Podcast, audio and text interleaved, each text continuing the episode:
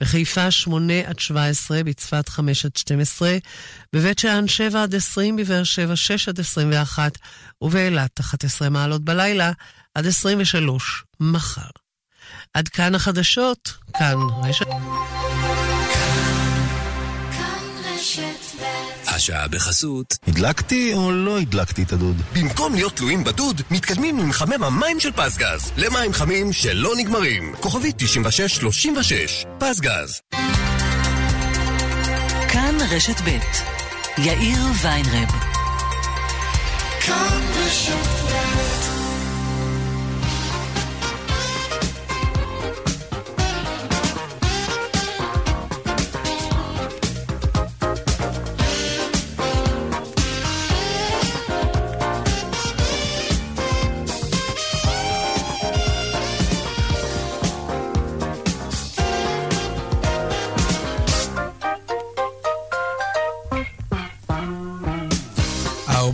ושש דקות ועוד ארבע שניות, כאן צבע הכסף ברשת ב' מהדורת יום שלישי, שלום רב לכם. הפסיכולוג האמריקני, פרופסור ריצ'רד וייזמן, התחיל את דרכו בכלל בתור קוסם. הוא היה מופיע ועושה טריקים ושטיקים ו- ומהמם את הקהל שלו, כמו שקוסמים יודעים לעשות. גם כשהוא נכנס לעולם הפסיכולוגיה, הוא לא נפרד לרגע מעולם הקסמים, הנסתר מן העין תמיד עניין אותו. למשל, הוא מאוד התעניין במה שנקרא מזל. למה יש אנשים שיש להם מזל ואחרים שאין להם? והאם יש בכלל דבר כזה שנקרא מזל?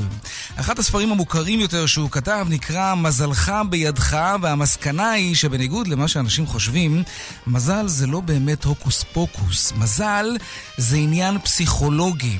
הוא עשה ניסוי, ביקש מאנשים שמגדירים את עצמם בני מזל ומאנשים חסרי מזל לעלעל בחוברת ולספור כמה תמונות יש שם. בערך באמצע החוברת הוא שתל מודעות שהיה כתוב עליהן די, הניסוי נגמר, תפסיקו לספור את התמונות. היו ששמו לב והפסיקו לספור, והיו שלא הבחינו בזה בכלל וספרו עד הסוף. מי שהבחינו בזה היו האנשים שהגדירו את עצמם בני מזל, ואלו שלא הבחינו במודעה הזאת היו אלה שהגדירו את עצמם חסרי מזל, שלומזלים. הם לא שמו לב למודעות האלה שאומרות להם להפסיק לספור את התמונות כי הם אנשים לחוצים יותר, יש להם נטייה לסטרס, הם היו לחוצים לעמוד במשימה. לעומתם האנשים שהם יותר easy going יש, יש להם יותר משאבים פנויים לראות מה קורה מסביב, גם אם הם באצ... באמצע משימה. אז אה, זה לא מזל, חברים, זאת לגמרי יכולת. שחררו קצת, המזל יבוא. כל אחד יכול לשלוט במזל שלו אם הוא יוכל, אם הוא יוכל לשלוט בעצמו. כאן צבע הכסף, מעכשיו עד חמש, העורך רונן פולק, מפיק צבע הכסף אביגל בשור, הטכנאי אמיר שמואלי, אני יאיר ויינרי, מוזמנים לעקוב גם בטוויטר, הדואל שלנו, כסף שטרודל כאן.org.il, מוזמנים ליצור קשר גם בדף הפייסבוק שלנו, כאן ב', מיד מתחילים.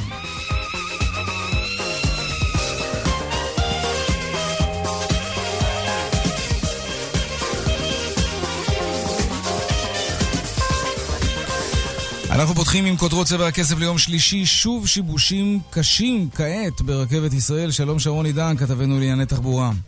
כן, שלום אה, יאיר, בהחלט יש שיבושים קשים. אגב, כל היום היו שיבושים על אש קטנה, אבל בשעה האחרונה תקלת איתות נרחבת באזור בנימינה. ברכבת טוענים שהדבר הזה הוא כנראה עקב איזה שהן עבודות תשתית. לא ברור בדיוק מה שקורה אה, שם, אבל מה שבפועל קורה בשטח הוא שהרבה מאוד רכבות באזור גוש דן ולא רק בו למעשה מתבטלות, כלומר התחנה האחרונה שלהם משתנה כתוצאה מזה שאי אפשר בעצם לנתב חלקים גדולים מתנועת הרכבות. יאיר, ברשותך רק נגיד אולי על שניים או שלושה דברים עיקריים. כן. כל הרכבות מבאר שבע לכיוון הרצליה אה, בעצם תתחלנה ותסיים את, אה, תסיים באזור הרצליה במקום באזור נתניה. שוב, מה שהיה אמור להגיע לנתניה מדרום ייעצר בהרצליה. רכבות פרבריות מרחובות לבנימינה נעצרות כרגע באזור אה, נתניה, וגם הרבה מאוד תחנות אחרות שהיו, רכבות אחרות שהיו אמורות להיות מהירות מהצפון לדרום למעשה יהפכו להיות פרבריות, חלק מהן גם בקו של חיפה תל אביב, כלומר במקום רכבת מהירה אה, עצירות בהרבה מאוד תחנות, שיבושים כבדים נרחבים מאוד, ואולי השורה התחתונה והכי חשובה יאיר, אין צפי מתי כל האירוע הזה הולך להסתיים, כלומר כל מי שכרגע נמצא ברכבת או בדרכו לרכבות, בלאגן גדול בגוש דן, בשעה, שעתיים הקרובות נהיה כמובן יותר חכמים ונמשיך לעקוב ולעדכן גם אצלך בהמשך. בהחלט. שרון עידן, כתבנו לענייני תחבורה, תודה רבה לך. לא יאומן מה שקורה שם ברכבת. בדבוס נפתח היום הכינוס השנתי של הפורום הכלכלי העולמי. ראש הממשלה נתניהו לא נסע השנה לכינוס כפי שהוא נהג לעשות בשנים האחרונות. מי שכן נסע הוא שר האוצר כחלון, והוא צפוי להיפגש שם בין היתר עם ראשי ענקית המסחר אמזון לקראת כניסתה המתוכננת לארץ. זוכרים? נעסוק כך, בכך בהמשך. נמשכת הסערה בחברת סלקום בעקבות uh, הודעת ההנהלה על גל פיטורים בחברה. שלום עמית תומר, כתבתנו לענייני כלכלה, את ממשיכה לעקוב. כן, יאיר. אז אה, אתמול בעצם אה, סיפרנו שסלקום אה, מאיימת לפטר חמישה אחוז מהעובדים, 200-250 עובדים, לאחר שלדבריה לא נותרה לה ברירה אחרת, כי המגעים עם הוועד לא הבשילו לאיזושהי הבנה אחרת, וההפסדים שלה ממשיכים והיו לאורך 2018. לכן בעצם הם רוצים לנקוט בצד הזה, וגם הציעו לעובדים חלופות, כמו קיצוצים בדמי הרווחה שלהם במקום. היום הוועד אומרת שלא, הוא מקיים אספת חירום במטה סלקום בנתניהו, ובמשך אה, חצי שעה אה, רבים מהעובדים נוטשים את העמדות שלהם ומתכנסים בלובי החברה. נגיד שסלקום הכריזה אה, אתמול, למרות שהיא תכריז על סכסוך עבודה, אבל צריך שבועיים עד שאפשר ממש לשבות, זה צעד המחאה הקטן שהם עשו בינתיים, ושם אומרת יושבת ראש הוועד, שרק לפני כמה חודשים נחתם איתם הסכם קיבוצי, גם אז ידעו שהמצב קשה, אז למה חתמו אותו בתנאים האלה, ולמה עכשיו דורשים מהם לוותר על זה ולא עושים צעדים אחרים כמו למשל לקצץ במשכורות המנהלים גם. בואו נשמע את הדברים שאמרה אה, מאיה יניב לנו. עצוב מאוד שמנכ"ל החברה רוצה למחוק את ההסכם הקיבוצי עליו חתם אך לפני חצי שנה, כאשר הוא מודע למצב החברה. אני למרות זאת הפגנתי אחריות רבה והצגתי מספר חלופות. אף אחת מהחלופות שלי לא כוללת התייעלות באנשים, וכל אחת מהחלופות שלי שומרת עלינו תוך מתן סיוע קריטי ונדיב לתזרים החברה. אנחנו עובדים אוהבים את החברה, שביתה היא באמת המוצא האחרון, אבל מנכ"ל החברה דוחק אותנו לפינה לצערי. בסלקום אה, נזכיר, אמרו אה, גורמים אה, אתמול שהם הרגישו דווקא מול הוועד שהם לא מצליחים להגיע לאיזשהו מתווה מוסכם. צריך לראות איך העניין הזה יסתיים, ואם הוא לא יסתיים בשבועיים הקרובים, ייתכן שנראה גם צעדי מחאה של ממש. נמשיך לעקוב. עמית עומר כתבתנו, תודה רבה. תודה. רק כשליש מן הנבחנים בבחינות ההסמכה האחרונות של לשכת עורכי הדין עברו אותם בהצלחה, למרות שהציון, ציון המעבר, הורד ל-60. עוד מעט נשוחח כאן עם עורך הדין אילן בומבך, שייצג את המתמחים במאבק שלהם נגד הבחינות הקשות. נדבר גם על החלטת משרד הבריאות להקשיח את התנאים לקבלת רישיון רפואה בישראל לתלמידים, ש... סטודנטים שלומדים רפואה בחו"ל. נדבר גם על משמעות החלטת בית המשפט לאשר לעיריית תל אביב להשתמש במצלמות רחוב לאכיפת חנייה, למרות שלכאורה מדובר בפגיעה בפרטיות שלנו, וגם, כמובן, הפינות הקבועות שלנו, הדיווח משוקי ההון וחיות כיס, כרגיל, כמדי יום, בסביבות 4 ו-30. אלה הכותרות, כאן צבע הכסף, מיד ממשיכים.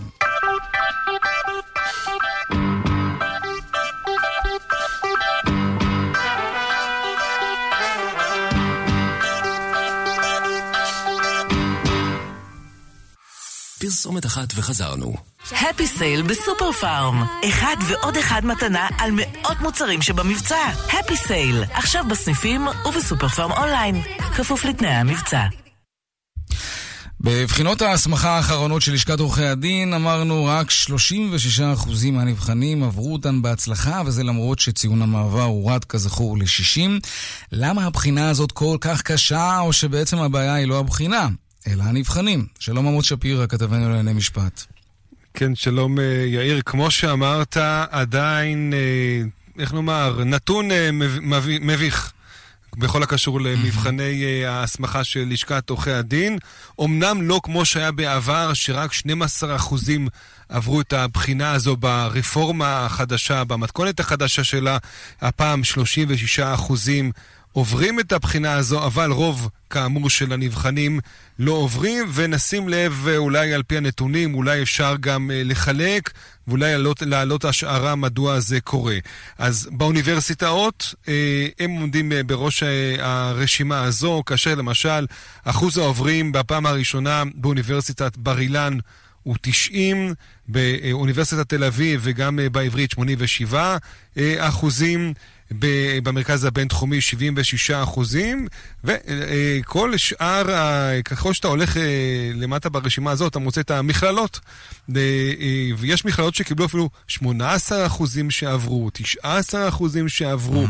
פער באמת גדול. אמנם מכללת ספיר למשל, כן עומדת גבוה, 79 אחוזים, כמו גם המכללה למינהל, אבל תראה, למשל, מכללת נתניה, 18 אחוזים, שערי משפט, גם כן, 19 אחוזים, זה בהחלט דבר שהוא מאוד אה, אה, אה, מביך, ואתה יודע, אם הייתי צריך אה, לדמיין ולחשוב מה יאמר יושב ראש לשכת עורכי הדין אה, שכבר התפטר, אם הוא היה יכול, היה אומר, הנה, שוב, הוא היה חוזר על ה...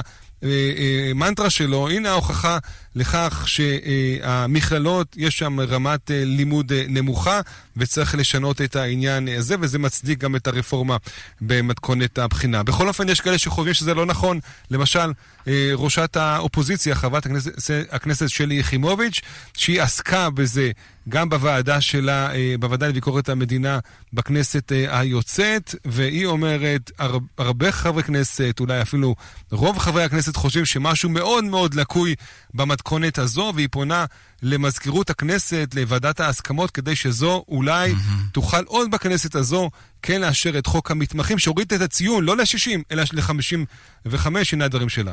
זה אחוז נכשלים עצום, וזה צופר אזעקה חוזר לכך שבחינות הלשכה הפכו בעצם למכשיר ציני להגנה על הגילדה ולחסימה של אנשים חדשים שהקדישו את החיים שלהם, את הכסף שלהם, את הזמן שלהם עם המשפחה ללימודי המשפטים. וצריך לזכור גם שמדובר באג'נדה ידועה של היו"ר לשעבר אפי נווה, וגם שהרבה כשלים ושקרים אה, מלווים את תהליך הביצוע של הבחינות, ולכן אה, פניתי לוועדת ההסכמות של הכנסת וביקשתי, שוב, לא בפעם הראשונה, לכנס את הכנסת כדי לחוקק אה, בקריאה שנייה ושלישית את החוק שמתקן ולו במעט את העוול שנגרם להרבה מאוד אנשים. עמוד שפירא, כתב לענייני משפט, תודה רבה. בבקשה.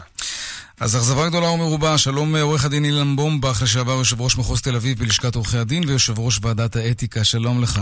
שלום, צהריים טובים. מה חשבת כששמעת את הנתונים האלה? מה עבר לך בראש? חשתי אה, באמת תחושה מאוד לא נעימה, יש פה צער, יש פה תסכול. תראה, המבחנים, אני כבר אה, זכיתי לשזוף את עיני במבחנים כן. בתקופה האחרונה, הם שונים לחלוטין מהמבחנים שהיו לפני כן. עכשיו, אני תמיד אומר, אני בעד בחינות קשות, רציניות, אה, כאלה שבוחנות את ההתאמה של עורך הדין העתידי למקצוע שאליו הוא נכנס, אבל לחלוטין לא כאלה בחינות ששואלות על שאלות איזוטריות, שאלות שיש יותר מתשובה אחת נכונה לכל שאלה, אה, שאלות שאתה מקבל למשל בחלק של הניסוח אה, תשובות פשוט הזויות, למשל מתוך 15 נקודות בוחן אחד יכול לתת לך נקודה אחת והשני ייתן לך 15 נקודות כמו שראינו במקרים אחרים. זו התנהלות מאוד מאוד חמורה. עכשיו בית המשפט העליון, בית המשפט המחוזי, מתחו ביקורת פעם אחר פעם על המתכונת הזאת. אמרו שאין מספיק זמן, אמרו שהשאלות לא הוגנות, אפילו השופטים בבית המשפט העליון בעצמם אה, מאוד מאוד הסתבכו עם השאלות האלה ולא הצליחו לענות עליהן בצורה נכונה. קל וחומר המתמחים. כן, אבל עורך הדין בומבך, אתה לא יכול להתעלם מזה שיש מוסדות להשכלה גבוהה שבהם שיעורי ההצלחה הם מרשימים ביותר, 90% ויותר, 80% ויותר. תראה, ויש עוד משהו שאי אפשר להתעלם ממנו, לפחות אה, זה מה שקראתי היום, שבוגרי האוניברסיטאות עברו יותר את הבחינה מאשר בוגרי המכללות. אולי יש כאן בעיה של רמה, אולי כדי לשמור על איכות המקצוע, אין ברירה אחרת. אז תראה, אני אומר לך ככה, קודם כל לגבי זה שהאנשים מהאוניברסיטאות, אז אני יכול להגיד לך שגם לגביהם יש רף תלול שהם הולכים ויורדים, והממוצע של אלה שעוברים גם יורד בהתמדה גם אצל אלה שבאוניברסיטאות. רגע, אבל שני... זה לגמרי סביר. תראה, אוניברסיטת תל אביב, 90% מהסטודנטים עברו בהצלחה את הבחינה. זה לגמרי טבעי, הגיוני שיש 10% שלא מצליחים וצריכים הזדמנות נוספת. אז אולי הבחינה הזאת היא לא עד כדי כך הזויה אם 90% אחוזים מהסטודנטים עוברים אותו. קודם כל, עושים שם כל מיני התאמות ושינויים, וזה לא בדיוק ככה. זאת אומרת, מה שמתפרסם בסופו של דבר זה לא הציונים שהיו מלכתחילה. גם בפעם הקודמת עשו כל מיני התאמות, כי במקור עברו רק 12 אחוז. באמת נתונים שהם הזויים לחלוטין. עכשיו אני אומר לך, אה, השופט עמית בבית המשפט העליון אמר שיכול להיות שהמבחן הפסיכומטרי מתאים לאנשים מסוימים, אבל זה לאו דווקא מתאים להתאמה ללשכת עורכי הדין. אוקיי, כדי להיות. עורך דין, כן. סליחה? כן, כן, זה עניין אחר, אוקיי. זה עניין אחר, זאת אומרת שמה זה בפסיכומטרי? אתה צריך להיות בלחץ גדול של זמן, בתוך אה, דקה לבוא ולענות זה לא אה, תמיד תשובות. מנבא את היכולת שלך להצליח אחר כך בחיים. זה אוקיי. לא עכשיו, אני רוצה שעורכי הדין יהיו בעלי כושר ניסוח, שיהיו רהוטים, שיהיו בקיאים בדין, בקיאים בעובדות, יכולים ל- ל- להשתלט על הררים של חומר אה, שזה בסדר גמור. אלה הדברים שאני מצפה שיהיו. עכשיו אגב, במכללות, גם כן יכול להיות שצריך להפיק לקחים. גם אחרי שנה א' לדוגמה, אפשר לעשות אה, ולהכניס עניין של בחינה. בחינה שתהיה רלוונטית לבדוק את היכולות שלך כעורך דין. יכול להיות שאדם יכול ללמוד משפטים, יכול אפילו להוציא תואר במשפטים במכללה. לא בטוח שהוא יכול להיות עורך דין. אלה גם דברים שצריכים להיבחן. אבל אי אפשר לקחת אנשים שבאו, למדו, אוקיי. ולהכשיל אותם בכוונה. בית המשפט בא ומותח על זה ביקורת, הוא אומר שזו השכלה מכוונת. טוב. הרי הדברים האלה לא באו בחלל ריק. עניין אחר, אה, לא ממש אחר, כן? כיהנת בעבר כיושב ראש מחוז תל אביב בלשכת עורכי הדין, פרשת אה, אפי נווה, אתה מתכוון לרוץ לראשות הלשכה? כן, אני אכן מתכוון אה, לרוץ לראשות הלשכה, זה לא דבר מובן מאליו, אני למעשה צריך לצאת פה מאזור הנוחות, הכי קל לי להיות במצב שבו אני אה, נמצא, במשרד שלי, אני מאוד אין כמו נהנה לצאת להופיע. מאזור הנוחות, אנחנו בעד, אז אתה אה, יודע מה, אז אוקיי. אתה בן אדם לשאול. איך אתה כעורך דין, כמי שאולי גם רוצה למלא את מקום יושב ראש רשות לשכת, לשכת עורכי הדין, איך אתה כעורך דין מתייחס לזה שהסיפור נחשף באמצעות פריצה לטלפון נייד? אז קודם כל, אה, באמת אה, הדבר הזה הוא עניין אה, משפטי מורכב מאוד. יש חוק הגנת הפרטיות, פרטיות בא וקובע כללים מתי אפשר לעשות את זה ומתי אי אפשר לעשות. יש את סעיף 18. שלוש אה, לחוק. מתי רשות של מדינה יכולה לעשות את זה? אז אנחנו- קודם כל, ברור שהיא צריכה לעשות את זה לעיתים נדירות, רק כאשר יש אה, פגיעה באינטרס ציבורי עליון, יכול להיות שמינוי של שופטים והטוהר של ההליך הזה, זה יכול להיות שזה אינטרס כזה, יכול להיות שלא. בכל אופן, אלה שאלות שבית המשפט צריך לבוא ולהידרש להן, ואני מבין שבכל מקרה היה פה אישור של אה, בית המשפט לכל המהלך הזה, גם המשטרה באה ו- וביצעה את זה. הדברים האלה כמובן צריכים להיבחן. אני לא חשוף לכל העובדות, אני לא יודע עד כמה יש פה פגיעה באינטרס הציבורי, אבל לכאורה, כשמדובר במינוי שופטים, שזה הדבר הכי מקודש לנו, חשוב לנו שהשופטים ימונו בהליך אה, טהור ונקי, אז אנחנו רוצים לראות שהדברים האלה אכן יהיו כך, וברגע שיש חשד, אז ייתכן שזה מה שעמד בבסיס הרעיון לתת את הצו הזה. כמובן שזה צו חריג. כן. אה, עורך הדין אילן בומבך, לשעבר יושב ראש מחוז אה, תל אביב בלשכת עורכי הדין, ומי שאולי גם אה, יתמודד לראשות הלשכה. תודה רבה. תודה רבה, כל טוב. עכשיו אה, אנחנו אומרים שלום לכתבתנו ורד פלמן. כן, שלום. אנחנו נדבר עכשיו על לימודי רפואה. משרד הבריאות מקשיח את התנאים לקבלת רישיון רפואה בישראל לתלמידי הרפואה שלומדים בחוץ לארץ. לא כל מי שילמד בחו"ל יוכל להיות רופא בארץ. זאת המשמעות. נכון. מי נשאר בחוץ? עוד, עוד יותר מכך, לא כל מי שילמד בחו"ל מהש... משנה זו יוכל בכלל לגשת לבחינות. לבחינות ההסמכה כאן uh, בארץ, mm-hmm. ובוא נאמר את שני התנאים העיקריים, ואחר כך גם נסביר למה זה קרה. אז אנחנו מדברים על כך שמי שילמד באחת ממדינות ה-OECD במוסד מוכר שם, ואותו מוסד גם קיבל הכרה על ידי ה-World Federation for Medical Education, יוכל לעבור את בחינות ההסמכה, לגשת, סליחה. לגשת. לבחינות ההסמכה כאן. לעבור זה עניין אחר. נכון, לעבור. אנחנו יודעים שלא כן. כולם עוברים וכולי.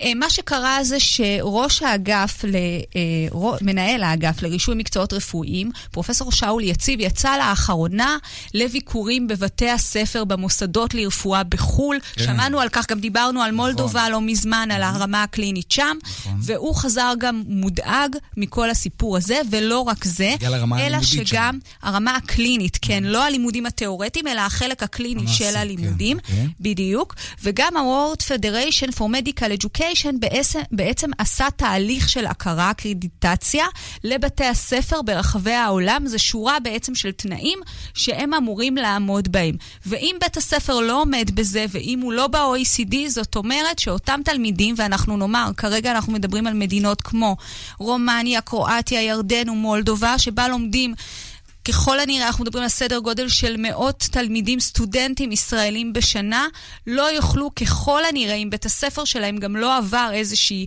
הכרה, הם לא יוכלו לגשת כאן לבחינות ההסמכה, וזה כמובן מצמצם את האפשרויות מבחינת הסטודנט הישראלי. בואו נשמע את הדברים של פרופסור שאול יציב, מנהל האגף לרישוי מקצועות רפואיים.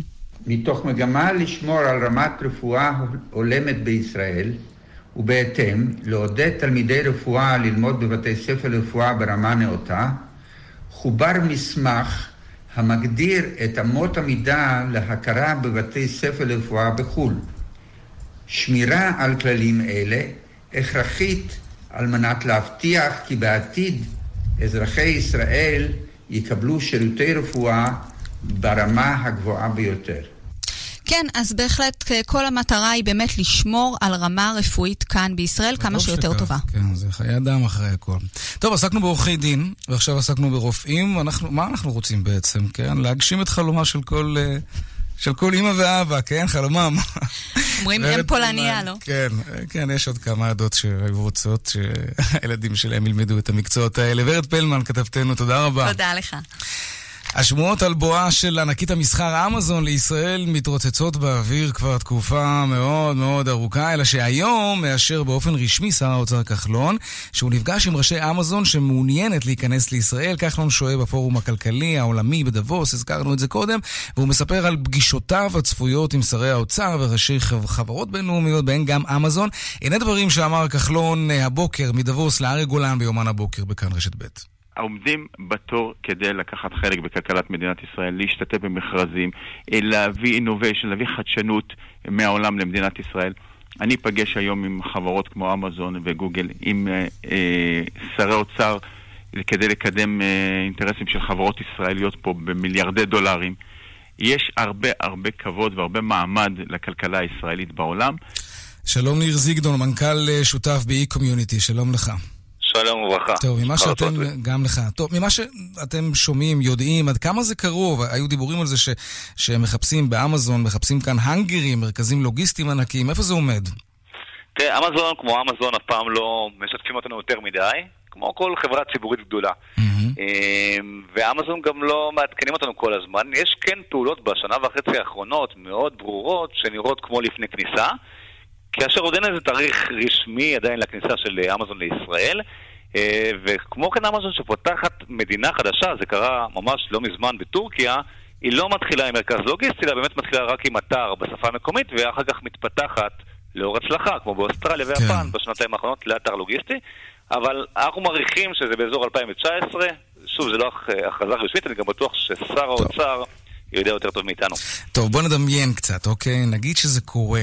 אה, אז זה אומר שכשאנחנו נזמין מאמזון, אז תוך יום, יומיים, שלושה מוצר אצלנו בבית? שלושה זה המון בשפה אמזונית. וואו. אה, אמזון מתחייבת של... 48 אה, שעות, לא? אוקיי. כן, בניו יורק וכדומה שלוש שעות, עד יומיים מקסימום, דלת לדלת, משלוח עד לבית עם שליח של אמזון. ובאמת זה הבידול של אמזון משאר האתרים המסחר האלקטרוני, שיש להם את המרכז הלוגיסטי שלהם ואת השליחים הלוגיסטיים שלהם. והם יודעים לנו... לעשות את זה, הם מתמחים בזה בעצם. בדיוק, באמת באמת אתה צודק, אמזון היא חברת לוגיסטיקה בעצם, הם יורדים ממש לעומק. וזה המומחיות שלהם, השירות לקוחות המדהים, היכולת לתת לך את המשלוח עד אליך, למקום העבודה, לקמפוס או לבית. כן. אמ, זה הגדולה האמיתית של אמזון. אז החשש של החנויות הפיזיות הרגילות ברור, מובן, הגיוני, אבל הוא גם מוצדק אגב, תגיד. כלומר, מניסיון העבר, מדינות שאמזון הגיע אליהן, אכן אמזון הצליח לחסל חנויות ורשתות בהיקפים כל כך גדולים? תראה, יש מגמה של חנויות שנסגרות בעולם, אנחנו עוקבים על זה, עוקבים אחרי זה מאוד מקרוב. כן, מדברים על זה הרבה. אבל לא בטוח שזה קשור לזה. זאת אומרת, זה נורא תלוי, מה שאנחנו רואים זה נורא תלוי בענף. לדוגמה, ענף הפארמה וענף המזון מאוד מאוד לא נפגע מהאי-קומרס, מהמסחר האלקטרוני, וענפי כמו צעצועים וקוסמטיקה יחסית כן נפגעו. זה נורא תלוי בענף. Mm-hmm. יחד עם זאת, אנחנו רואים חברות מחו"ל, שהן בעצמם, וגם מישראל, אנחנו חברה שמנהלת חנויות לחברות ישראליות באמזון. המון חברות גדולות הולכות למכור באמזון בעצמם. זאת אומרת, גם בישראל הם כבר התחילו תהליך היערכות וגם לחו"ל כבר היום. אתה לא יכול להילחם אה, בהם, תצטרף אליהם, כן. בדיוק, בדיוק. ובסופו של יום, זה נכון שיש פה איזה... בעיה של רצפת המכירה, של הקמעונאי, שהוא בעצם הופך להיות לא רלוונטי, אבל היצרן והמותג עדיין כן ימשיך למכור לצרכן. תגיד, טוב, טוב, דיברנו עכשיו על בעלי העסקים שחוששים, רועדים מפחד, כן, מאמזון. בוא נדבר עלינו רגע, הצרכנים. אם אני מזמין באמזון, אחרי שהם כבר פה ויש להם מרכז לוגיסטי, והמוצר בעצם מגיע מהמחסנים שלהם בארץ, עדיין יש את הפטור ממע"מ, או שפטור כזה זה רק על מוצר שמגיע מחו"ל ולא מהמרכז הלוגיסטי שלהם כאן בארץ? תראה, זו שאלה מיסויית מאוד מאוד גדולה. אנחנו רואים משהו שקרה עכשיו בדיוק באוסטרליה, ממש אירוע כזה, אמ, שבעצם הורידו את הרף של כניסה למע"מ. התשובה היא חד משמעית שכאשר אתה רוכש בישראל, אתה חייב לשלם מע"מ. ועדיין, אנחנו רואים באירופה, אמ, שאגב, אמזון לא חוששת ממע"מ. באירופה המע"מ הוא 19%, והיא עובדת מאוד מאוד יפה באירופה. והם משלמים את המע"מ. עדיין המחירים חד משמעית ירדו כן, עדיין המחירים תחרותיים לעומת החנויות הפיזיות? חד משמעית, כן. לראיה, ישראלים מעדיפים לקנות, לרכוש באמזון אירופה, לשלם את המע"מ היום האירופאי, לשלם את המע"מ בארץ ועדיין לשלם יותר זול לרכוש את המוצרים. מעניין. בטח גם בארצות הברית, ועדיין בגלל המבנה של אמזון שלא הזמן להיכנס אליו, המבנה הכי... שה- שהאתר, שהצורת האופר, בעצם ההצעת מחיר, המחירים בהכרח יהיו הרבה יותר זולים ממה שהם היום. אנחנו רואים ירידת מחירים כמעט בכל תחום ברגע שאמזון נכנסת למדינה. כן, כי, כי עד עכשיו, כלומר, כשהיום אנחנו עושים את זה, אנחנו נהנים מפטור עד 75 דולרים, אבל אתה אומר שכשזה יגיע מהמרכזים הלוגיסטיים שלהם בארץ, יש מצב שנצטרך כן לשלם מס, כמו שקורה נכון, באוסטרליה. אבל כמו שקורה באירופה, וזירת אנגליה זה האתר אמזון השני הכי גדול בהיקפו, זאת אומרת עדיין אנחנו רואים שזה לא מפחיד את אמזון לשלם מע"מ בשום מקום בעולם. באירופה הם משלמים 19% מע"מ והכל בסדר, ועדיין המחירים זולים לצרכן, ועדיין זה משתלם. ניר זיגדון, מנכ"ל שותף באי קומיוניטי, תודה רבה. תודה לכם, יום טוב. גם לך. ביי ביי.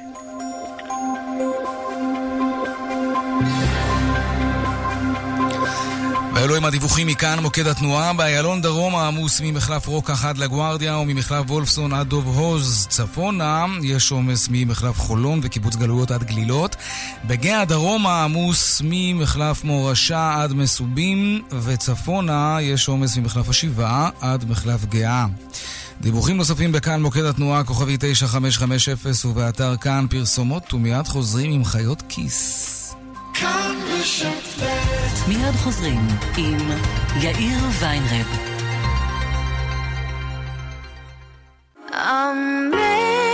שברולט מתניעה את 2019 עם הצעות מימון ייחודיות על כל הדגמים ולזמן מוגבל. ספארק, טראקס, אקווינוקס וטראוורס. עכשיו באולמות התצוגה. לפרטים חייגו כוכבית 3505. כפוף לתנאי החברה. gold for cash, קנייה של זהב וכלי כסף. שלום, כאן עזריאל. זקוקים למזומנים מיד?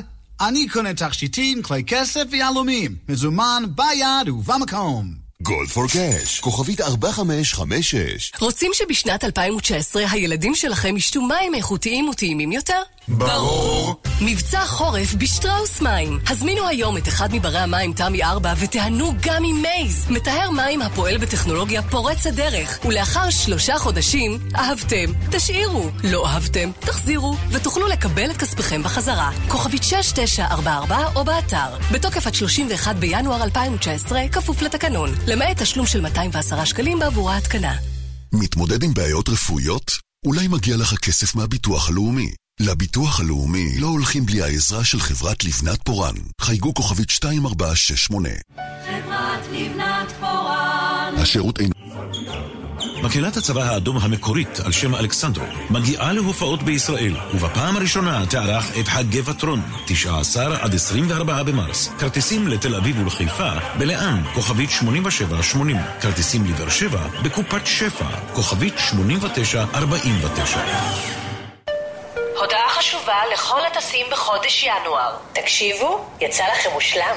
מושלם לטוס בינואר. עכשיו בדיוטי פרי ג'יימס ריצ'רדסון 50% הנחה על מבחר מותגים מובילים. אז אל תפספסו. בכל זאת, לא בכל יום אתם בדיוטי. ג'יימס ריצ'רדסון. מוגבל לשני פריטים בקנייה ב-50 דולר ובתוקף עד 28 בינואר. שוקה שלום. שלום, אני עוזב את שוקה, עובר לתשעה מיליון. פשוט הבנתי שהסוכן מיותר, עוד תחנה. זה כמו לנסוע מתל אביב לחיפה דרך אה, עפולה. מה פירוש? מה זאת אומרת, איך עוד נוסעים אם לא דרך עפולה? מה... איפה תעצור לקנות גרעינים? מבצע כפול בביטוח תשעה מיליון. חודש מתנה בביטוח מקיף לרכב, וחודש מתנה בביטוח חובה, לרוכשים ביטוח מקיף וחובה. אז למה לממן סוכן כשאפשר לחסוך? לפרטים חייגו 03 מיליון. איי-די-איי חברה לביטוח, כפוף לתקנון. מתוך מאות הסיפורים המרגשים שהשלכתם לתחרות הנהג שלנו, רק נהג אחד ראוי לכתר. חפשו הנהג שלנו בפייסבוק, הצביעו לנהג שיצא מלך, ותוכלו לזכות בחופשה זוגית. טוב שההגה בידיים של אגד. כפוף לתקנון. כאן רשת ב'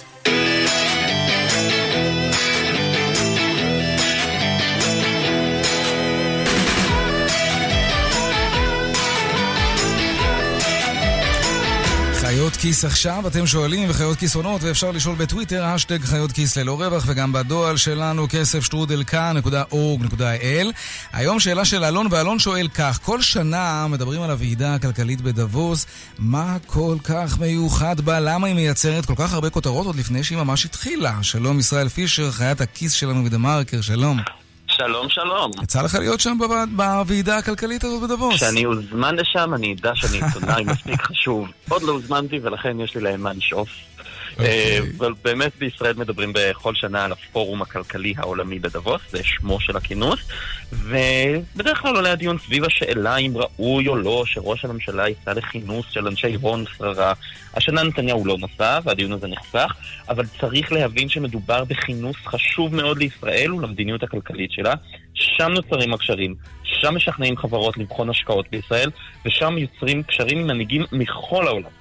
הכינוס עצמו מאורגן על ידי ארגון ללא מטרות רווח, והוא הפך עיירת סקי מנומנמת בשוויץ לשם נרדף להון ואושר. בשנים האחרונות הוא נהפך לאירוע בינלאומי רשמי, אם תרצה, סוג של אולימפיאדה של מדיניות כלכלית.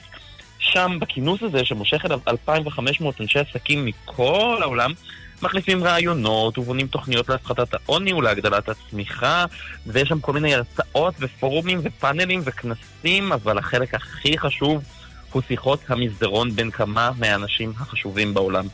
צריך לזכור שהשנה יש מקרה יוצא דופן, כי גם נשיא הברית, דונלד טראמפ, וגם נשיא צרפת, עמנואל מקרון, החליטו שהם לא באים, טראמפ בגלל השבתת הממשל, מקרון בגלל uh, בלאגן של האפודים הצהובים.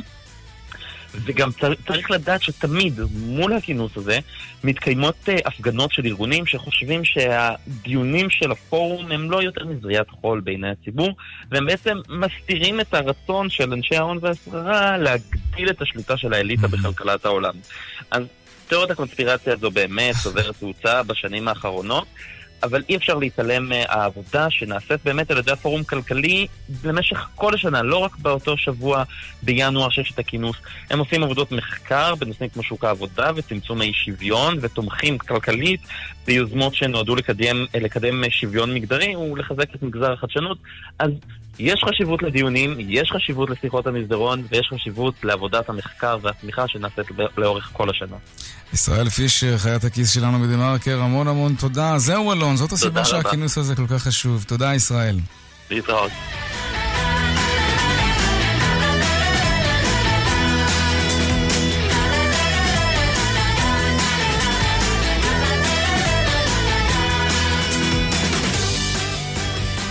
עשרים ושלוש דקות לפני שעה חמש. זוכרים את הסיפור הזה שעיריית תל אביב שלחה דוחות חנייה על סמך מצלמות רחוב שתיעדו נהגים חונים במקומות אסורים, ואז אנשים שחטפו את הקנס פנו לבית המשפט, ובית המשפט קבע שהם צודקים ואסור לעירייה לדפוק דוחות באופן כזה שישלחו פקח אם הם כל כך רוצים. בכל מקרה, בית המשפט המחוזי בתל אביב הפך את ההחלטה, קיבל את הערעור של עיריית תל אביב, והוא בעצם מאפשר לעירייה להסתמך על מצלמות רחוב ולשלוח דוחות חנייה. שלום עורך הדין סער גרשוני, מומחה לדיני פרטיות. שלום וברכה. בוא נתחיל בעניין העקרוני. מה בעצם הבעיה? הרי מדובר באנשים שאין מחלוקת על זה שהם חנו לא כדין, כן? ואני משתמש בשפה עדינה. אז למה זה משנה אם פקח תפס אותם או מצלמה סטטית ברחוב תיעדה אותם? מה, מה, מה זה משנה? אז בואו נתחיל אה, עם זה שכעיקרון, אם זה היה מוסדר אה, אה, על פי חוק וכמו שצריך, כן. אז אה, מן הסתם לא היה שוני. הבעיה... למה צריך חוק? או, למה צריך חוק? אה, צריך חוק כי אה, יש פה אה, פגיעה, המצלמות פוגעות גם אה, בזכות לפרטיות. אה, ברגע שהמצלמה אה, אוספת את כל המידע, והיא אוספת כל אה, מידע רב, זאת אומרת, מצולמים בה אנשים אה, עוברי שעוברים, אורח, עוברי כן, אורח, נכון, כן, אה, כן. עם מי הם הסתובבו, מה הם לבשו, למי הם נכנסו, לאיזה בית עסק, מסעדה, כשרה, לא כשרה, שבת, ועם מי הם הסתובבו. יכול להיות בכלל שהמצלמה מתעדת אותי אה, כשאני עושה מעשה לא מוסרי והולך עם מישהי שאינה אשתי אה, לבלות. סתם אני אומר, לדוגמה. כן. וניקדתי במצלמה הזאת. אוקיי? הוא מתעד את מי שמסתובב, מה הוא עושה. אבל תראה, זה לא, זה לא שאתה עושה משהו בתוך הבית הפרטי שלך, אתה ברשות הציבור. החנית כבר נכון. את המכונית שלך, הסתובבת עם המאהבת שלך. אתה יודע, זה, אתה צריך לקחת את זה בחשבון כשאתה עושה את זה בפרהסיה, ברשות הציבור. אז אם נכון. נתמקד רגע בענייני חנייה, אתה יודע, יש אנשים שחונים בחניות כפולות וחוסמים אנשים, כאלה על אדום לבן, או בחניית נכים. אז אתה יודע, גם פקחים מצלמים את המכוניות כדי להוכיח אחר כך שאכן הם חנו ככה, אז, אז עושה את זה מצלמה סטטית. אני מוכרח לומר לך שאני לא מתרגש מזה.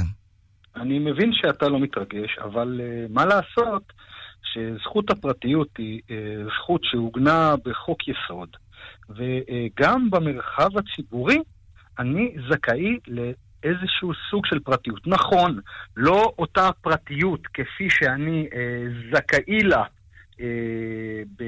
בביתי הפרטי, אך עדיין אני זכאי לפרטיות. עכשיו, יש עוד דבר. Uh, אני, בעקבות uh, כל הסיפור הזה, כן. נכנסתי קצת ושוטטתי לי באתר של עיריית תל אביב, שיש להם שם על, על, על הנושא של הדוחות של, התנו, של החנייה וה, והמצלמות. אז תראה, השימוש במצלמות, לפי מה שהם כותבים באתר שלהם, השימוש במצלמות נייחות לשם תיעוד שלא כדין בנת"צ, אה, שהם שמו, הסמיכו אותם, הוא מיושם בהתאם לחקיקה ממשלתית. זאת אומרת, בשנת 2016 תיקנו את פקודת התעבורה, התקינו תקנות מיוחדות שמאפשרות לעירייה ומסמיכות אותה לשים אה, אה, ב- בכל, אה, אה, בכל אה, נתיב ציבורי שב, שבאחריותה את המצלמות ולפעול אה, לצורך אה, אה, שליחת דוחות וכדומה. אבל כשאנחנו מסתכלים על השימוש במצלמות ה... הווידאו לאכיפת חוקי החנייה, זה באופן מפתיע לא מוסדר בחקיקה. זה מוסדר בחוזר מנהל כללי של משרד הפנים. וזה לא מספיק, אתה אומר, ו- כדי להפעיל אמצעי כזה. לטעמי, אה, כאשר אה, אה, מוסדר בצורה כזאת, ואנחנו מדברים על זכות הפרטיות, אז, אה, אז אה, זה צריך להיות מוסדר בחוק. אין בעיה, ברגע שזה, אני חושב שברגע שזה יוסדר בחוק ויהיו כל הכללים הרלוונטיים והחובות והזכויות, ו, ו, אז, אז יהיה בסדר, אבל כרגע כל פקח שלא הוסמך ולא זה יכול להסתכל, לשמור ולעשות מה שהוא רוצה. יתר על כן, אני חושב בכלל שאחד הנימוקים, לפי מה שאני הבנתי וקראתי של בית המשפט המחוזי, היה שמדובר רק בתשע מצלמות. דבר ראשון, מה, מה מהאתר עולה שזה כבר... זה עולה, עולה שזה כבר לא רק תשע, אלא אני רואה פה, נכון להיום, ואני לא יודע מתי זה מעודכן, כבר כשיש יותר מצלמות, ולך תדע מה יהיה, עכשיו אנחנו נתחיל, תשע זה לא בסדר, זה בסדר, עשר זה כן, נכון, 11, העניין 12. העקרוני פה הוא זה שחשוב, נכון. ואני, כן. ואני חושב שאני אני די. בטוח שזה יגיע לבית המשפט העליון, שיצטרך אה, להתכבד ו... עורך הדין סער. גרשוני, מומחה לדיני פרטיות, תודה רבה. תודה רבה לך. העניין הבא שלנו, ענקית אה, החיפוש, גוגל, חטפה קנס עצום מהאיחוד האירופי לאחר שהיא לא עשתה מספיק לדעת האיחוד כדי לקבל את ההסכמה של הגולשים לאסוף עליהם מידע כדי לשלוח להם פרסומות ממוקדות. שלום פרופסור אה, גל רז, דיקן הפקולטה למינהל עסקים במרכז האקדמי למשפט ועסקים, שלום לך. שלום, אחר צהריים על טובים. איזה קנס אנחנו מדברים, ומה בדיוק גוגל הייתה צריכה לעשות ולא עשתה? אז אני חושב שחשוב להבין שבעיקרון האיחוד האירופי שינה את כללי המשחק. אני חושב שזה... אה, האיחוד האירופי ידוע בהרבה דברים שהוא אה, מקדים למשל את הברית ומדינות אחרות. אה, זה היה נכון בנושא של חוקים לנושא של איכות הסביבה ודברים כאלה, עם הרגולציה של הווי ו- וכן הלאה, וגם בנושא של הפרטיות, הם הבינו שבעצם החוק הקודם, שאגב, פייסבוק למשל נכנסה בזמנו לגבי הנושא של ה... ה- שה- שהיה עם הבחירות בארצות הברית וכל זה, בערך בחצי מיליון יורו. אה, או חצי מיליון פאונד, אז, אז בעצם הם הבינו שזה לא מספיק ושאין לחוק הזה שיניים.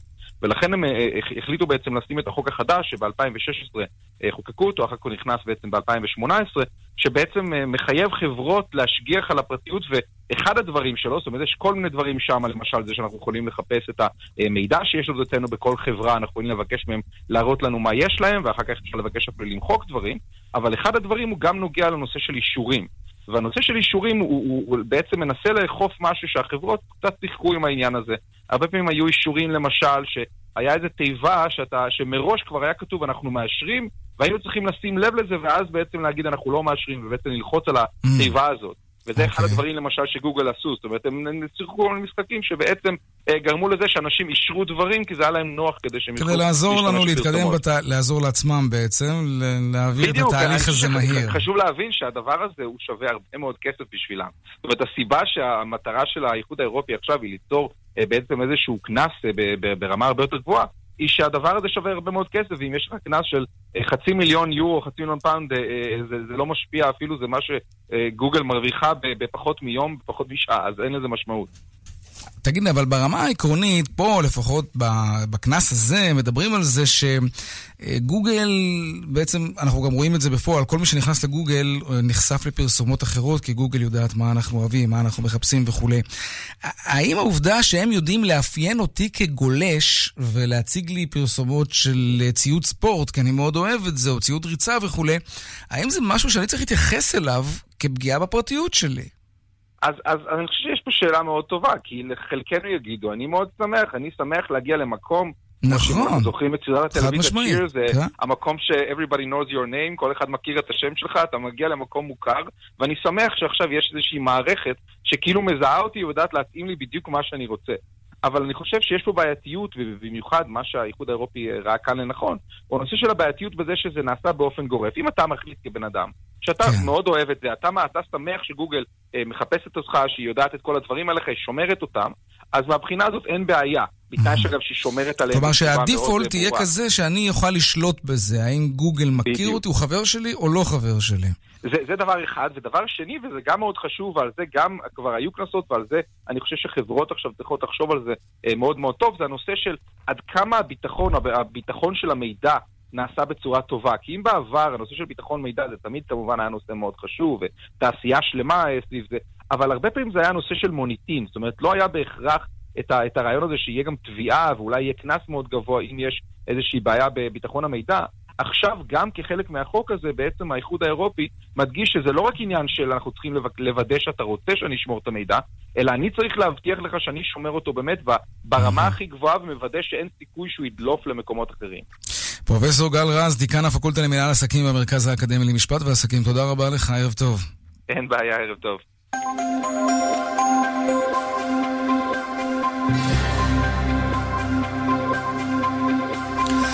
ואלו הם הדיווחים מכאן מוקד התנועה בחיפה, מנהרות הכרמל נחסמו לתנועה מחוף הכרמל לכיוון נווה שאנן בגלל תאונת דרכים, סעו בזהירות. בגאה דרומה עמוס ממחלף מורשה עד מסובים עדיין, צפונה יש עומס ממחלף השבעה עד מחלף גאה. דיווחים נוספים בכאן מוקד התנועה כוכבי 9550 ובאתר שלנו, אתר התאגיד, אתר כאן פרסומות ומיד חוזרים. כאן מיד חוזרים עם יאיר ויינרב.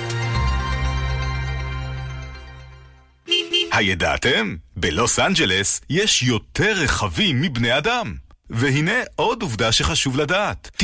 90% מלקוחות אלדן ימליצו לכם לקנות רכב באלדן. התקדמו גם אתם לאלדן ותוכלו ליהנות מקנייה בטוחה, שקט נפשי, שירות מנצח ומחיר מעולה.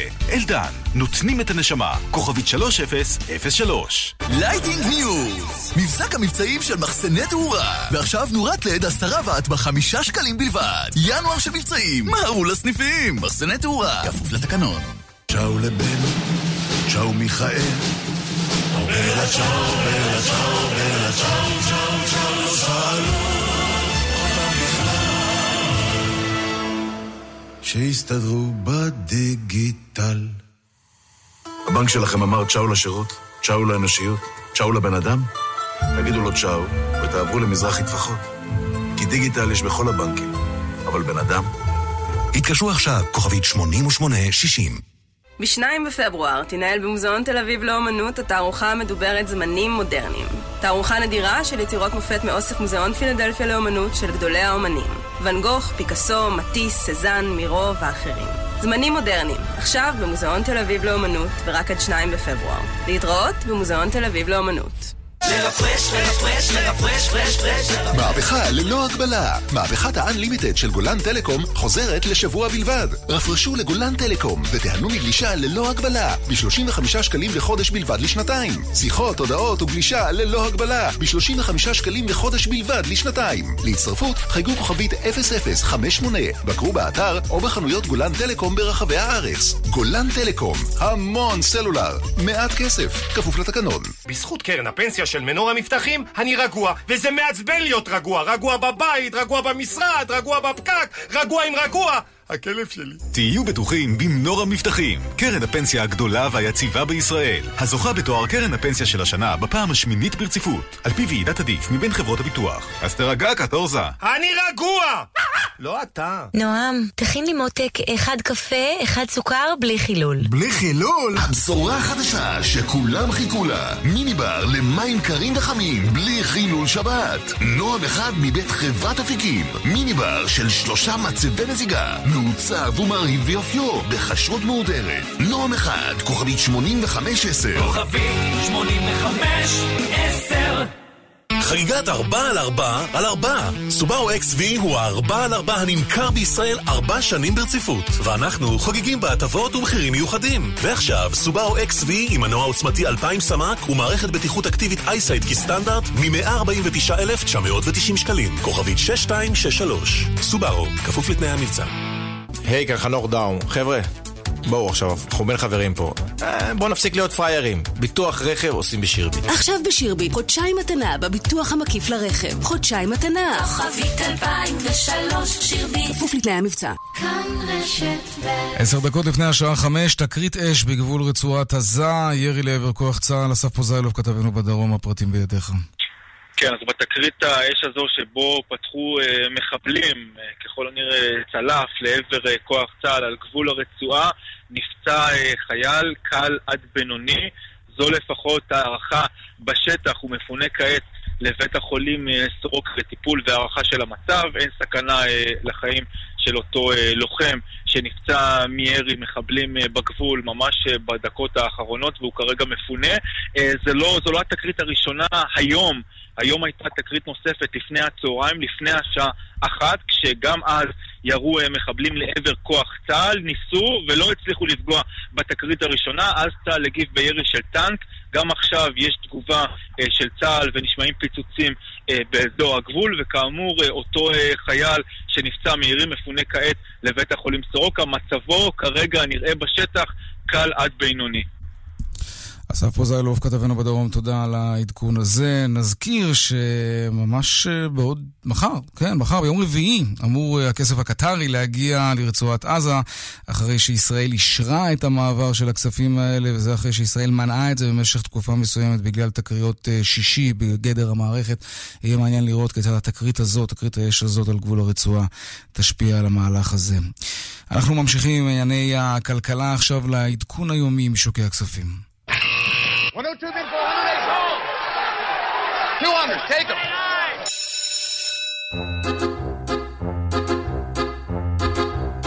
שלום אייל ראובן, מנכ"ל ובעלים של ארנינגס השקעות. שלום, שלום יאיר. ספר לנו איך השווקים נראו היום. בגדול אנחנו ביום מאוד רגוע בבורסה המקומית, עם נטייה לירידות קלות מאוד, מדד תל אביב 35 עם 16 עשיריות כלפי מטה, מדד תל אביב 90 עם 14 עשיריות כלפי מעלה. אפשר לציין את הבנקים, סקטור הבנקים שנהנה היום מעליות של כאחוז במדד. קבוצת אלקטרה שפרסמה זכייה במכרז תשתיות מעניין עולה במעל שלושה אחוזים, סלקום יורדת בקצת יותר משלושה אחוזים לאור הפיטורים שהיא מתכוונת לעשות בכדי ליצור תהליך התייעלות בחברה ולשפר רווחיות. אם אנחנו מסתכלים קצת על העולם, אז אסיה נסגרה בנטייה לירידות, בשנגחאי ראינו ירידות של אחוז ושתי עשיריות. גם אירופה, לאורך כל יום המסחר, כל הבורסות האירופאיות בירידות. נציין את הדקס שירד בכחצי אחוז, אבל נתון נוסף שמתפרסם היום, בדיוק בשבוע שעבר, פורסם, פורסמה התמיכה בגרמניה שהראתה האטה. אנחנו מקבלים היום נתון נוסף של הסנטימנט הכללי אה, באירופה שמצביע גם על, בגרמניה שמצביע גם על האטה, וזה מביא את הבנק המרכזי האירופאי אה, להודיע שכנראה לא נחזור מוקדם לנרמול הריבית. הריבית לא תעלה, הוא תכנן להעלות אותה ב-2019, וכנראה שזה ישתאה לאור המצב בשווקים. אני מזכיר, יאיר, הריבית באירופה היא מינוס 0.4% בשנה. זה בגדול, לא חוזרים כל כך מהר להעלאות ריבית. כנראה שבעולם בכלל מדברים קצת על האטה, עכשיו אנחנו בעיצומה של עונת הדוחות בארצות הברית. נראה איך המלחמת סחר תשפיע. לאור הנתונים האלה, כנראה שהבנקים המרכזיים כן. ימתנו את העלאות הריבית. אנחנו עכשיו פותחים בנסדק ב-0.7 כלפי מטה. אלו הנתונים של היום. אייל ראובן, מנכ"ל ובעלים של אנקס השקעות, תודה רבה. תודה, יאיר. שלום אדי דיסקין, עיתונאי ספורט. שלום וברכה. אנחנו רוצים לדבר איתך על כוכבי כדורגל נוצצים שהם תמיד מושא להערצת ילדים שחולמים להיות כמותם, לשחק אותה בגדול, להרוויח הרבה כסף, אבל לפעמים הכוכבים האלה, איך לומר, שוכחים שיש מיסים שצריך לשלם על הכספים האלה, לא? כן, זאת השאלה, האם זה הכוכבים ש, ששוכחים? אומרת, האחריות הפלילית היא עליהם, האחריות הניסויית, כן. אבל החבר'ה האלה הרי עובדים כל היום בספורט, אין להם זמן לשבת ולחשוב על מקלטי מס בכל מיני מקומות אה, עלומים בים הקריבי או דברים כאלה. בשביל זה יש להם צוותים מקצועיים. שמטפלים בזה, כאן... כן. אז היה מסי ש... ועכשיו קריסטיאנו רונלדו. היה מסי ועכשיו רונלדו, נכון, כן. נכון, רונלדו. הפורטוגזי ששיחק, אה, שעשה את הקריירה המרכזית באנגליה ולאחר מכן בספרד. אה, שלטונות המס בספרד טוענים שהוא העלים סכום של כשישה מיליון יורו בתחילת העשור. הוא ניסה לומר שהכל בסדר וזה ייעוץ שקיבלתי. בסוף אמרו לו, חביבי, 23 חודש מאסר זה הגבול בין לשבת בפועל לבין לא לשבת. אז ניתן לך 23, ואז הוא מיהר להודות באשמה, וישלם 18 מיליון יורו. תגיד, לא זה... זה משהו שמשפיע עליו? זה משפיע עליו. זה, אתה יודע, זה, זה פחות או, או יותר הסכום שאתה ואני נרוויח ביחד בעשרה גלגולים. לא, משהו. כזה, כן. כן. זה, זה, זה, זה פחות משכרו, או בוא נאמר שזה מסתובב סביב uh, שכר חודש אחד בשנה שלו. זה די מדהים. אז אתה יודע, יש בזה משהו לא מרתיע. לא שאני רוצה שיקנסו אותו ביותר, אבל יש בזה משהו לא מרתיע. אם, אם אחרי כל הטררה מסביב, נותנים לו סכום שהוא אומנם עצום, אבל הוא לא ממש משפיע על הכיס שלו, אז איפה, נכון, איפה הלקח? תראה, על העלמה, זאת אומרת, הוא קיבל, כן. חוץ מהמס שהוא יצטרך לשלם על העלמה של השישה, אז הוא קיבל אה, עונש פי שלוש מזה. זאת אומרת שהסך הכל, יעלה לו קצת. יגרד לו בכיס. הוא אגב מאוד מאוד אוהב כסף. כן. העלמות האלה בעיקר נטענו לגבי הכנסות שלו לא כשחקן, אלא כמודל לכל מיני פרסומות ודברים אה, כאלה. טוב. משם זה בא, ושם הוא חיפשו בשבילו מקלטי מס. אבל הוא גם יהיה מודל, מילה אחרונה, מודל לספורטאים אחרים כן. שיחשבו טוב טוב עם הצוותים שלהם, אם זאת הדרך. אדי דיסקין, עיתונאי ספורט, תודה רבה. עד כאן צבע הכסף ליום שלישי, העורך רונן פולק, מפיק צבע הכסף אביגל בסור, הטכנאי אמיר שמואלי, הצוות בבאר שבע אורית שולץ ושמעון דוקרקר, אני יאיר ויינרב. מוזמנים לעקוב גם בטוויטר, הדואל שלנו כסף שטרודל כאן.org.il מיד אחרינו כאן הערב עם רן בנימיני ויגאל גואטה. ערב טוב ושקט שיהיה לנו, שלום שלום.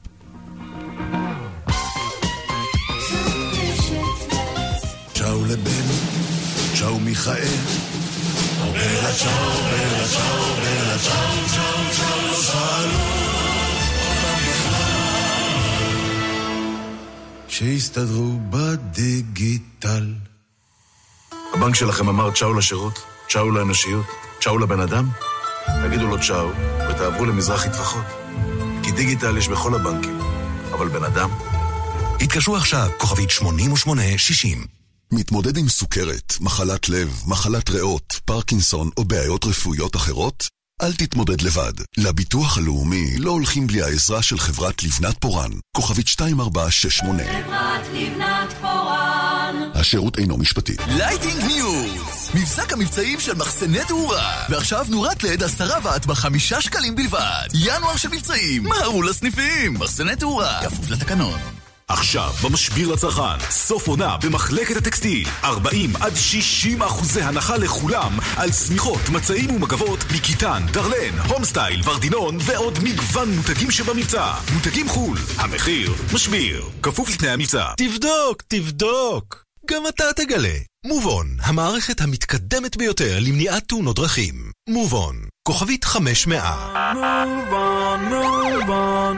אני לא מאמין, אחי, אני לא מאמין, זכיתי! די, נו, כמה? 40 אלף. הפסדתי על הרכב רק 40 אלף שקלים! יואו, כמעט כמו בן אחותי, הוא הפסיד רק 42 אלף. גדול! כשאתם קונים רכב חדש, אתם תמיד חושבים כמה תפסידו עליו. אז כדאי שתבואו לאופרייט, הילדים הטובים של עולם הרכב. המציעים מסלולי ליסינג פרטי ותפעולי משתלמים לרכב חדש. חייגו כוכבית 5880. כפוף לתקנון. בזמן שבענף הרכב מעלים מחירים, בקל אוטו המחירים צונחים! עכשיו, בקל אוטו, רכבי 0 קילומטר מ-449 שקלים לחודש במשך 60 חודשים, וגם עד 40% הנחה על רכבי יד ראשונה. הזדרזו, המלאי מוגבל. קל אוטו, כוכבית 6020. כפוף לתקנון. הודעה חשובה לכל הטסים בחודש ינואר. תקשיבו, יצא לכם מושלם. מושלם לטוס בינואר. עכשיו בדיוטי פרי ג'יימס ריצ'רדסון 50% הנחה על מבחר מותגים מובילים. אז אל תפספסו. בכל זאת, לא בכל יום אתם בדיוטי. ג'יימס ריצ'רדסון. מוגבל לשני פריטים בקנייה ב-50 דולר ובתוקף עד 28 בינואר. תבדוק, תבדוק. גם אתה תגלה. מובון, המערכת המתקדמת ביותר. ועכשיו גם בהצעה משתלמת ביותר. איך תבדוק? חייג כוכבית 500. רן בנימיני ויגאל גואטה. כאן, אחרי החדשות. כאן רשת ב'